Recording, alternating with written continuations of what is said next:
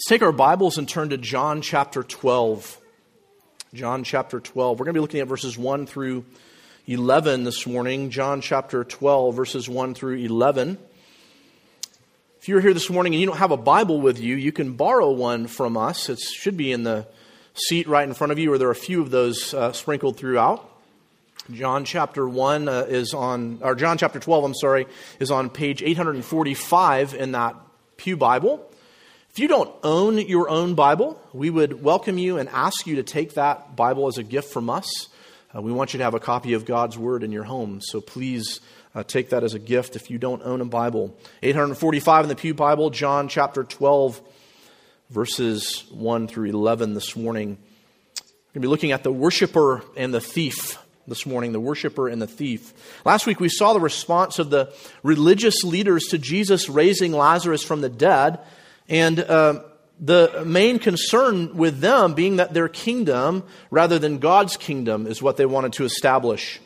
We saw that their intention was to kill Jesus, and we studied how this was indeed a part of God's uh, perfect uh, ordained plan. Though they were the cause of his death, ultimately, this is God's foreordained plan. We looked at Acts chapter 2 and Acts chapter 4 last week, and it showed that to us. And because of this plan to kill him, Jesus essentially removes himself uh, uh, from public, the public eye until the time of his death is according to the plan. And we see movement toward exposure actually today in our passage when all of all things, Jesus goes to Bethany, back to the scene that started all this final preparation for his death by the Sanhedrin in the first place. And so we see this movement towards exposure here. If you're able to, just kind of stand one more time this morning as I read aloud our text and you follow along. I'm reading from the ESV this morning. John chapter 12, starting in verse 1. Under the inspiration of the Holy Spirit, the Apostle John writes Six days before the Passover, Jesus therefore came to Bethany, where Lazarus was, whom Jesus had raised from the dead. So they gave a dinner for him there. Martha served, and Lazarus was one of the ones reclined with him at the table. Mary therefore took a pound of expensive ointment made from pure nard and anointed the feet of Jesus and wiped his feet with her hair. The house was filled with the fragrance of the perfume. But Judas Iscariot, one of his disciples, he was he who was about to betray him, said, "Why was this ointment not sold for 300 denarii and given to the poor. Footnote, real quickly, in the other accounts, it says that the other apostles agreed with him in that statement. He said this not because he cared about the poor, but because he was a thief. And having charge in the money bag, he used to help himself to what was put in it. Jesus said, Leave her alone, so that she may keep it for the day of my burial. For the poor you always have with you, but you do not always have me. When the large crowd of the Jews learned that Jesus was there, they came not only on account of him, but also to see Lazarus, whom he had raised from the dead.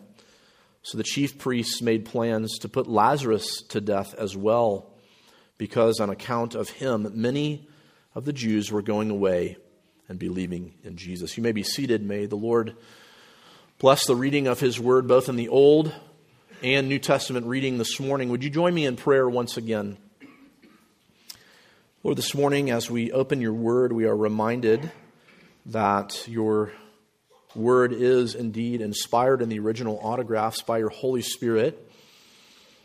And we know that we need your Spirit now to attend to us in this time, to give us illumination, Lord, of this text and application of it in our lives. And we pray that we would not merely gain knowledge to puff us up, but that we might put knowledge to action uh, and exercise wisdom as a result of what we learn today.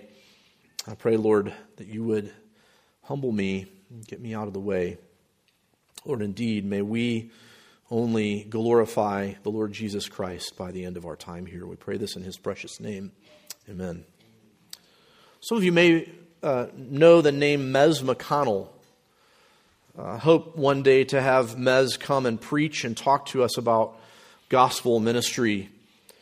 Mez is um, from uh, Scotland. He is a minister there, comes from a very rough background, um, was um, arrested at age 12 for assault, put in jail. Uh, then again at age 16 uh, for trying to stab some people to death. Uh, was a drug runner, was a drug user, was a drug dealer uh, in his early days, then came to faith in Christ. His testimony is uh, really uh, quite fantastic. Not that you need a fantastic testimony to come to the Lord, but it's amazing to see how the Lord changed him. Mez is known for his views on ministry to the poor because that's the environment that he grew up in. In an article published at For the Church website, Mez gives 10 things to know about ministry among the poor. Excuse me. Well, I commend the whole article to you. I want to give you the first point as a way to understand what Mez believes is the best way to minister to the poor. And this is not just his thoughts, this is what he has gathered over years of experience and from the scriptures. The first thing he says is this please stop thinking of ministry to the poor only in terms of mercy ministry. Then this is what he says below that point. Often, well-meaning rich churches and or middle-class Christians come into financially poor communities to do good works, usually in the form of a handout or some uh, form of debt counseling. Then, if anybody happens to get saved, they are encouraged to go to a church outside their community and culture. As a result, these new believers are forced to assimilate to middle class cultural values and norms. The best mercy ministry is a healthy, local, gospel preaching church preaching the gospel. That's funny, he says local gospel preaching church preaching the gospel, loving the poor, and discipling people right at the heartbeat of our poor communities. Now, there's a lot there and a lot we should explore as a church, not only as we consider um, our own backyard, but also in terms of planting and or revitalizing churches someday, which is something that we've talked about and need to continue talking about. But notice what he says about the best mercy ministry. The best mercy ministry is a healthy local gospel church. Notice he says, preaching the gospel, loving the poor, and discipling people. Preaching the gospel, loving the poor and discipling people. And, and, and really, Mez could, in his uh, way of speaking, uh, unpack that so richly for us if he were here. And I do hope to have him here someday for that purpose. But notice his emphasis on preaching the gospel first. This is the foundation. This is the foundation. And it is not void of the fruit of the gospel in our lives and loving and discipling. Notice he brings that up as well. But what Mez is modeling for us here is what Jesus states in our text this morning. In essence, loving God always precedes and is the foundation of loving our neighbor. Loving God as those who are in Him and have been justified by Him is to obey Him, and He calls us to be proclaimers of the gospel, and in so doing, to call people to repentance and faith as we love them. And that's part and parcel of our main idea. If you're uh, if you have your worship folder there, it's written for you on the back of that where the notes are located. If you're tuning in to the live stream this morning, those should have been emailed to you. That is our main idea. Loving God always precedes and is the foundation of loving our neighbor. I want us to see this morning four scenes in Mary's anointing of Jesus' feet. The first scene is this the setting the setting in verses 1 and 2. The first thing we see is this dinner with friends. Six days before the Passover, Jesus therefore came to Bethany, where Lazarus was, whom Jesus had raised from the dead, as if we would have forgotten John. But under the inspiration of the Spirit, John wants us to remember this is who this is. So they gave a dinner for him there. Wouldn't you think that that was appropriate? I mean, like a big potluck for this guy who's been raised from the dead, you know? It's a very special dinner. It's particular friends of Jesus. It's Mary, Martha, and Lazarus, of course, who John, as we said, points out that Jesus has raised from the dead. Now, this is, again, all in light of Jesus seeking to be careful because of the plot to kill him, as we saw last week at the uh, end of um, our passage and study last week. And we see in the verses at the end of our passage this morning, the ramification of Jesus' actions are still reverberating. As we just read, uh, the Jews want to kill Lazarus and get rid of the evidence of Jesus' most astonishing miracle. We also take notice of the setting around the table. Notice what's, what's happening here. They gave a dinner for him there. Martha served, and Lazarus was one of those who was reclining with him at the table. Mary is not yet mentioned. It's not mentioned where she is quite yet. Martha is serving them, which seems to kind of be her modus operandi, her, her mode of operation. She's, a, she's more outspoken. She's more of the servant. Uh, we remember Luke chapter 10, where she's busy serving the Lord, running about in the house as Mary sits at the feet of Jesus, which is an interesting thought as we consider what Mary does here. And there's nothing wrong at all with what Martha is doing. Uh, this is service to the Lord. She's serving him. And there's something so very right about that. She's busy serving the dinner, it would seem. And then we notice Lazarus. Lazarus is reclining at the table with Jesus. This is the, the typical um, posture at the, the, the, table in the Middle East. They would recline on their sort of on their sides. I'm sorry to disappoint you with the Last Supper uh, painting that is so uh, famous. No, they really did. They kind of laid on their sides and and ate um, with their hand as they leaned on the other. I love this posture of uh, Lazarus reclining, resting, and communing with Jesus around the table. We know from the previous passage, as Jesus is contemplating the imminent death of Lazarus, that Lazarus and Jesus are close. They're, this is, these are Jesus' best friends in the world, in, in all reality. But can you imagine the kind of connection and love Lazarus feels for Jesus after Jesus has raised him from the dead? Like that, that I would be so used of God to put on display who the Messiah is. Now, there's got to be a little part of him that's like, I'm a little disappointed because I was kind of enjoying the presence of the glory of God, right? And, and, and I heard you call my name and boom, I'm back. But he's back with the Lord, certainly. The Lord Jesus, the eternal Son of God, in fleshed. But there, there has to be some sort of a closeness, even more so here, don't you think? Scene is a beautiful scene. I mean, think about this Jesus risks exposure to be with his friends. The very event that caused the religious leaders to actually put into motion their plan to capture and kill him. He has moved back into that position and risks being exposed. So he is there with the one whom he has raised. He is there with Martha, who is happily serving him. And we think about this. One of the characteristics of God is that God is love. God is all of who he is at all at once because God is. I am that I am. And here we see in space and time the outward action of God's love for those who are his. Jesus embodies the love of God and he is with those whom he loves, and they are happily in communion with him around a meal. Earlier in John 11, we see Jesus' love for his friends expressed in waiting for the glory of God in Lazarus' death and subsequent resurrection. Here we see Jesus' love in his presence with his friends. He is with them. And one of the things that Amber and I uh, emphasize when we are doing premarital counseling with young couples, especially, is um, that uh, we, we notice these characteristics of Jesus.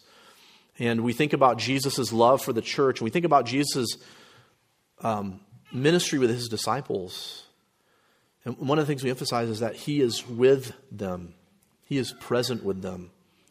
There's hardly a day of Jesus' earthly ministry uh, after his baptism that he is not with his men. He's present with them. Remember Jesus' words, dear ones, this morning for us I will never leave you nor forsake you. Here we see Jesus' love in his presence. Believer, if you are in Christ this morning, I want you to hear and let this resonate with your soul this morning. This is the love of Christ. He is present with you. Even as we await his return, he, along with the Father, sends us his Spirit. And later in this very gospel, Jesus tells his disciples that the Spirit will be with them in his absence until he returns again. This promise is for us, believers. The triune God is present with us, and the Holy Spirit is the promise that we will also physically be in the presence of Jesus, and this is that hope. Let's lean into that hope this morning, no matter what we are facing. And I can't pretend to know all of what you are facing. I do know what some of you are facing because I have the joy of being one of your pastors, and I know that and I pray that this would be a balm to you today, that Jesus is present with you. He has sent His Spirit into your life, and, and His Spirit is with you. His Spirit is um, confirming with your spirit that you are a child of God. And He is the down payment, and He is the promise that Jesus will return. And even as we have Jesus present with us by his Spirit, we do await that physical presence, do we not? As we see, uh, we're kind of jealous of this, aren't we, here, this meal, and we think about the marriage supper of the Lamb where we're all going to be reclining with Jesus and enjoying a meal. But perhaps you're one who has not trusted Christ and you do not know God's presence through his Spirit. Listen to the gospel in this message today. Listen to what Jesus says about his own burial, which is a echo of what he is about to do. And my plea with you is to turn from your sin and trust in him. Well, while Martha is serving and Lazarus is resting, we now see what Mary is up to. Secondly, verse 3, the sacrifice. The sacrifice. Look at John 12 and verse 3. Mary, therefore, therefore, you know, we're this is what she's doing. This is what she's up to. Took a pound of expensive ointment made from pure nard and anointed the feet of Jesus and wiped his feet with her hair. The house was filled with the fragrance of the perfume.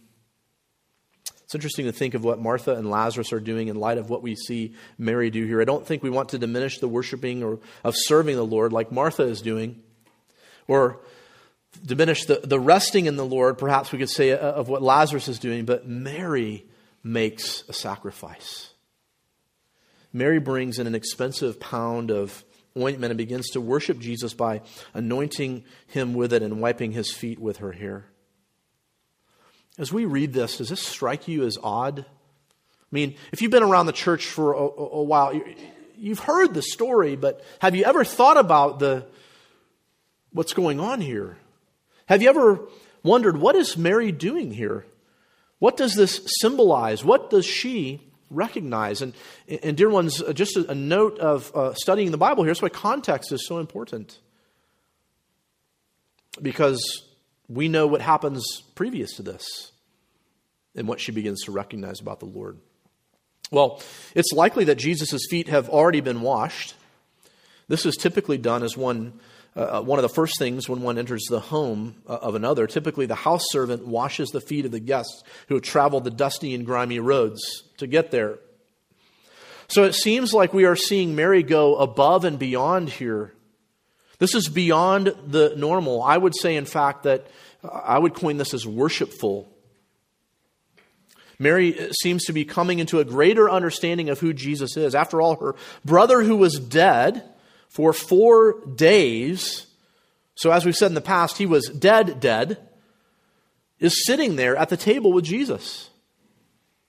Perhaps this is the first time she has seen Jesus since Lazarus has been raised, and her form of gratitude is to anoint him like a king. In fact, um, the parallel passages says that this begins on her on, on his head, and it drips down to his feet, and she begins to wash his feet. I mean, just think about the the echoes of Messiah. What does Messiah mean? Anointed one. Messiah is uh, uh, the Old Testament word. Christ is the word that we use in the New Testament. And, think about uh, what she is, is recognizing here. We recall also the gifts of the Magi who bring the child Jesus gold, frankincense, and myrrh. Frankincense would be very similar, probably, to this idea of the, this. Uh, some translations say spikenard. Gifts for a king. But echoes, we recall as well, gifts of the grave, as Jesus himself says here in a moment. Well, John describes the house being filled with the fragrance of the perfume. My mind is drawn to the temple being filled with the smells of incense and worship of God in Exodus, Leviticus, and Numbers. There's often an association with atonement and blood when you read those passages at the time of the um, incense being burned in the Old Testament. And, and this seems to be the intent of what happens here. The, the, the, altar of incense was lit, and then there was blood applied to the horns of it to make an atonement for the people. And perhaps even without knowing, Mary here is uh, beginning to fulfill a, a, prophecy in regard to the ultimate sacrifice, the ultimate atonement. As she bathes Jesus' feet in this expensive perfume, she's in a sense preparing him for his work of atonement. Again, I think it's proper, it's proper for us to see Martha as worshiping through service and Lazarus as resting in Christ and even as we see that, we see Mary as worshiping through sacrifice. How so? Well, this is a pound of this ointment. It's a pound. This is a very expensive ointment that she pours out on Christ. We'll see in a moment that uh, Judas comments on the expense. He says it could be sold for 300 denarii Commentators tell us uh, this is about a year's wage. And if you consider 300 and you take out the Sabbaths that they wouldn't have worked, comes out about right. 300 days' wages, a full year. D.A. Carson, in his commentary, explains the sum was enormous. Either Mary and her family were very wealthy, or perhaps this was a family heirloom that had been passed down to her. End quote. Either way, we recognize the sacrifice here. It is immense. It is not to say that either way of um, Martha or Lazarus' love and worship of Jesus is not significant, but Mary shows the level of her love and worship here that expresses a significant understanding of who Jesus is. This is a significant gift for a significant person. Worship is giving one what they are due. Worthship, that's where it comes from giving one what they are due, what they are worth. And, and, and, and Mary here is saying, You are worth an expensive heirloom. You, you are worth more than the value that I could place upon this very expensive gift. What this is not expressing is a sense of earning anything from Christ, but rather recognizing what He has given and then expressing gratitude. That is worship. I think it's right for us to assume that she is coming to Him after the resurrection of Lazarus and in recognition of who He is and saying thank you and giving worship to Him. This is the kind of worship, by the way, we are to give to the Lord as a sacrifice of praise, as the scripture says. Not as the priests in Malachi in our Old Testament reading who bring the injured, worthless sacrifices. No, this is the sacrifice of value the sacrifice due the worth of the one who is being praised. This is a sacrifice of praise, taking that which is valuable to us and giving it to Him. Again, I want to make clear we're not giving something to Him to earn something, but because He has done it all, we give a worship and sacrifice to Him. It is not by compulsion, it is not uh, it is by choice. Jesus wasn't reclining at the table saying, Mary, where is the sacrifice of praise? No, she of her own accord comes with the costly perfume. Jesus doesn't demand a certain amount, but Mary gives a great amount. Believer, are you willing to worship him with everything that you are? Paul talks about this in Romans chapter 12. He says, We're to be living sacrifices to Christ. But what does he say that how we are to do that? We're to do that in view of God's mercy, not as a means of attaining his mercy. It is in view of everything great and grand that he has done, which we did not deserve. That's what mercy implies. And our response is living sacrifices to him. Paul says this is our reasonable act of spiritual worship. We, we, we, want to emphasize uh, sometimes, we want to bring this back to our minds sometimes. Worship is not only what we do on Sunday mornings. Sunday morning gathered worship is super important. We put a lot of emphasis on that, and rightly so. But, but worship is also how we live our lives sacrificially for the Lord. And then that becomes the foundation of how we live our lives sacrificially for one another and for outsiders as well. Kind of sounds like something Jesus said love God and love neighbor, right? We come back to that a lot. Well, it's important. But it's not to earn anything. It is the proper response to so great a salvation. It is the gratitude for the grace already given. And that's what Mary is doing here. That's how we're to respond, dear ones. Is it, in a sense, some sort of an obligation? Well, I think it's okay to recognize that perhaps in part. But I think the better word is gratitude for what he has done.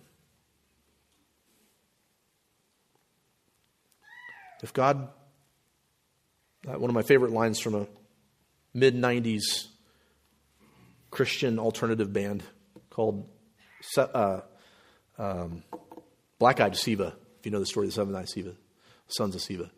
It's a funny name if you get it, but they say this in one of the lines of their song. It says, If God has called you to be a missionary, don't stoop to be a king. What is our sacrifice of praise? What is God calling you to perhaps sacrifice? Now, it doesn't have to be some specific thing like, I need to sit down and figure this thing out. No, He already calls you to give up your life. He says, Take up your cross and follow me. So it's everything, right? And there's joy in that. Absolute joy in expressing gratitude for the one who has reconciled you to himself. If you're not in Christ this morning, my plea with you is to not hear me saying you must do something to earn that mercy and grace. It, there, you can't. It's not. You can't earn mercy and grace, or there wouldn't be mercy and grace. Christ has died on behalf of sinners so that you come to him only with your sin and say, This is it. Right? You come with the indebtedness of your sin and the need of Christ's righteousness, and you say, Here's the sin. You paid for it. Now I need your righteousness, Christ. And He gives it to you. And then out of that righteousness, you live for Him. So, my call to you is to repent, to turn from your sin, and believe the gospel. Well, as I mentioned in passing, the immensity of this sacrifice does not go unnoticed, least of all not by Judas, as we see in our next point. The suggestion in verses 4 through 6. The suggestion Notice how John describes him here. But Judas Iscariot, one of his disciples, he's not denying that Judas was one of the twelve, but he was the one who was about to betray him. Judas is a disciple, he's a follower of Jesus. He's distinguished from the other Judas who comes later. He's Judas Iscariot. But He's a false follower. He's a false friend. He's a betrayer. And he is a thief. This is true character. Notice what Judas says, though. Why was this ointment not sold for 300 denarii and given to the poor? And the other, as the other passages, the parallel passages uh, tell us, the other disciples were kind of like, Yeah, good point, Judas. Little do they know, right? What is the, what is the focus, at least outwardly, that Judas says? It's on the poor. That seems noble enough, doesn't it? But from what John says, he has ulterior motives. He's hoping to be able to line his own pockets with some of that cash. He was a thief.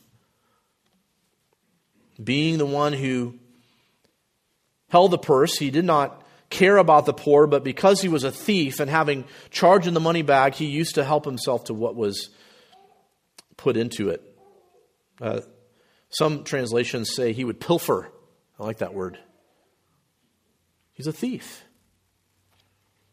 He's, he's a thief. They don't know that at the time. Notice as well how, many, how much verbiage is spent on Judas here as opposed to Mary. In our way of looking at it, Mary gets one verse, Judas gets three, I think. Mary has made a sacrifice of worship. Judas is seeking to make himself look more noble while seeking to pad his pockets.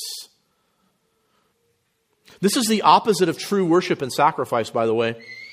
It feigns righteousness while looking out for its own interests. We can do that. We can make ourselves look like we're giving a sacrifice of praise when all we're seeking to do is bring the praise and the focus upon ourselves. This is a fake worship that accompanies false conversion. Jesus' attitude is to come to Christ asking, What's in it for me? The believer says, Take my life and let it be consecrated, Lord, to thee. No expectation of anything in return because all is already given. The gift is given in salvation, in reconciliation, in adoption. The gift is given. So our response is gratitude.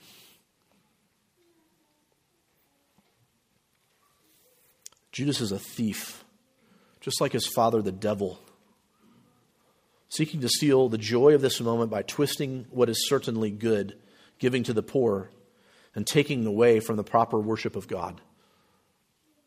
This is what Satan does. Has God really said? And he throws some good and righteous thing in there.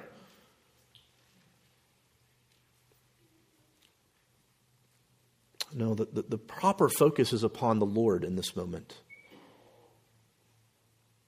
Let us not let love of neighbor supersede love of God. That is, after all, the first and greatest commandment, and the second is like unto it. That's how Jesus says it. Remember? You love the Lord your God with all your heart, soul, mind, and strength. And the second is like unto it. The first one is foundational. You cannot do the. Se- I'm getting ahead of myself. I probably have this in my notes already. Yes, we cannot truly love our neighbor without truly loving God first. That is not to say that the unconverted have no capacity to love neighbors, but that but love that is rooted in the one who is love ultimately cannot express true love in the sense that is devoid of the one who is love. Go back and listen to the recording later, slow it down, you'll get that.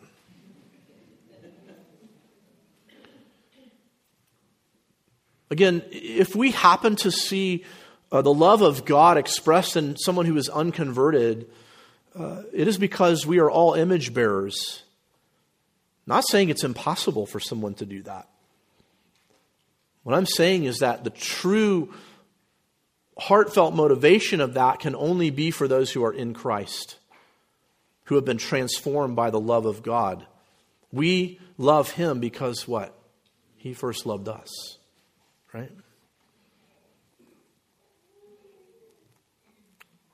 Judas would feign righteousness in order to make it look as if he is noble in doing the right thing. But secretively in his heart, he wants what's in it for him. Judas's problem is not one of truthfulness, but of one of priority, which he's not going to get. He's unconverted. He is not a believer. It's not one of truthfulness, but one of priority, which is what the Lord Himself points out in our final point. And we call this the solutions because there's two different solutions that we see here in these verses verses 7 through 11. Jesus' reply to Judas is that Mary be left alone. Jesus said, verse 7, Leave her alone. For what purpose? So that she may keep it for the day of my burial. Why is she to be left alone? Uh, she is focused on the right thing. She may not fully understand all of what Jesus is getting at, but she does recognize the greater importance of his worship in this moment. And Jesus brings the greater meaning to it, even if she does not recognize it at this time. Jesus is focused upon what is next to come in his earthly ministry. Um, the, the, the death and Jesus' then resurrection of Lazarus is the first domino that tips. And the dominoes are beginning to fall, and Jesus knows this. In fact, we're going we're going to see in a little bit that when the Gentiles come and say, Sir, we want to see Jesus, he says it's time. My hour has come.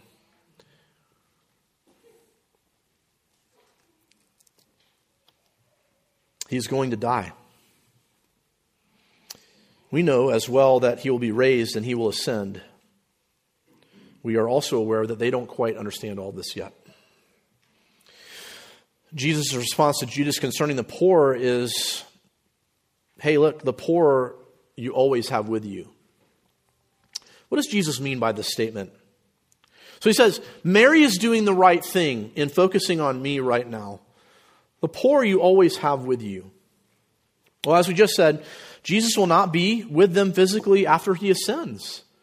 He is, he is foreshadowing the idea that he is going to ascend and no longer be with them. And he addresses that in John chapter 14 all the way through John chapter 17. And he speaks of, as we mentioned earlier, the Spirit coming and being his presence with us until he comes again. Now, what he's not saying is don't serve the poor. Hear me say that, okay? He's not saying do not serve the poor. He's saying that while he is here, his mission is the priority, and true love of neighbor and poor and the poor is rooted in who he is and who God is and the one who is love. The priority is that he go to the cross, that he die in the place of sinners, that he be raised again, that he ascends on high, that the Spirit comes, that we, uh, in the meantime, are proclaiming the gospel to guess who? The poor and all else. This is the call to you and me, first and foremost, in the body believers represented here in this local assembly. And then to work around us, not as much as the church gathered, but as more the church scattered. Our mission is clear as the gathered church. We kind of get the both and here of this. We are to preach the word, administer the ordinances, and hold each other accountable. That's the goal of gathered worship and the gathered church. But as we live our lives as Christians in the world, we are to bring the message of the good news, and we are, uh, we are able to meet the needs of those around us. But we do both. It is not enough for us simply to care for the poor concerning their physical needs. We must proclaim the gospel to them. And Jesus is setting up that priority here. That's the point I'm trying to make.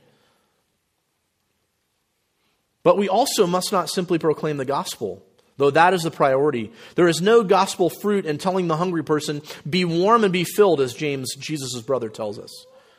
When we can meet needs, we need to meet needs, but we need to meet the spiritual need as we meet the physical need. We must proclaim the gospel to them. One of the things I love about our brothers in this church that go out street preaching, um, they've, they've brought reports back to us of times where they've actually been able to not only preach the gospel, but when somebody comes in need, give them a meal and sit down with them and have further gospel conversations with them.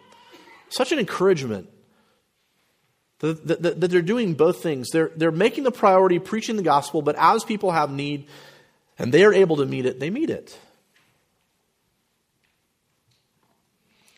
The way this gospel proclamation and gospel fruit is expressed in your life, on the one hand, is non negotiable. What I mean, there is only one gospel, and that message should be the same message regardless of who's proclaiming it. However, how you interact with those less fortunate is something that can and must have diversity. And it's according to your passions and giftedness, but the action of it is as fruit of your justification, and it's non negotiable. So, in other words, you may have a passion for a certain thing that may look different than someone else's passion. The gospel is the same that we proclaim. The way in which we meet people's spiritual need is the same, but the way in which we meet their physical need may be totally different from person to person as we scatter out into the community to do things, to love our neighbor. But the priority is Jesus, always. So here we see Jesus giving the solution to the issue Judas uh, brings up, and we can learn from this priority of Jesus. But there is not only a solution to what has occurred with Judas and Mary here, there's also the solution from the religious leaders concerning the response to Lazarus. Look at verses 9 through 11 again. When the large crowd of the Jews learned that Jesus was there, I mean, of course, they're going to come, not only the account of him, but also to see Lazarus. Hey, there was somebody raised from the dead. I mean, that's a big deal. So the chief priests made plans to put Lazarus to death as well because on account of him, many of the Jews were going away and believing in Jesus. You see, there's still wonder surrounding the resurrection of Lazarus, and we should not be surprised by this. But this is a thorn in the side of the religious leaders because this miracle, this sign, is causing people to go away and believe in Jesus. And as we saw last week, they are, they are fearful of losing their place and their power. So now they not only plot to kill Jesus, they must also get rid of the evidence. They must kill Lazarus too. Once again, even as we read this and are reminded of this, we are also reminded of the sovereignty of God in all of this. Jesus' arrival at Bethany, the further conspiracy to kill him, this is all a part of God's plan for the redemption of mankind, even as mankind will be held responsible for his actions against the eternal Son of God. Believer, it is because of what God does through this eternal plan that we are to live lives of gratitude for Him. For those who have been justified, uh, our, our, worship is a proper response to that justification, not a means to it. And, and so, once again, we are reminded of what Paul tells us that we are to be living sacrifices, that we are to be uh, to give ourselves in love of God, and then uh, uh built on that foundation, love of neighbor as well. And there is action to this. This is not contemplation about how we do this alone. We must act in that gratitude. We live that out day after day after day. First and foremost, again, it is to the body of believers here in our local assembly to which we love and, and, and show compassion and Think about Acts, the early church, as they sold things in order that people who are in need would be taken care of. And we do that well. I'm so thankful for that. But as we scatter into our community, how are we showing our gratitude for reconciliation? By proclaiming the gospel and, and caring for those in need around us. I'm not saying there's a particular way that you have to do this, but you have to do this.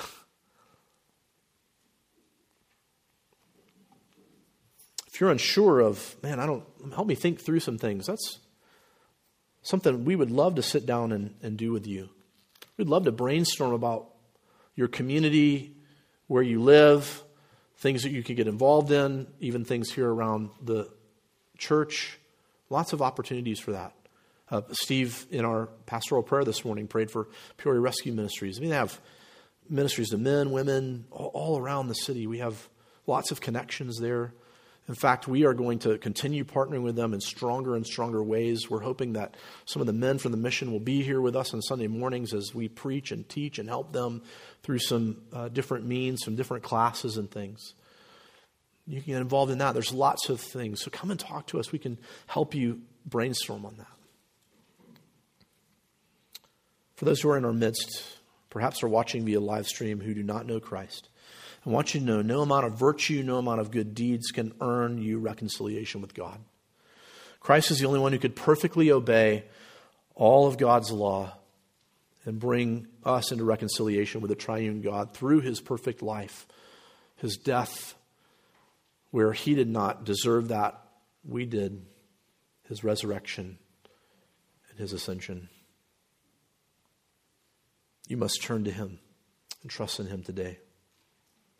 If you want to know more about that or want to know how you could maybe connect with us about ways to serve in the community, Pastor Steve is going to be up here after he leads us in a final hymn here in a moment. Would you pray with me?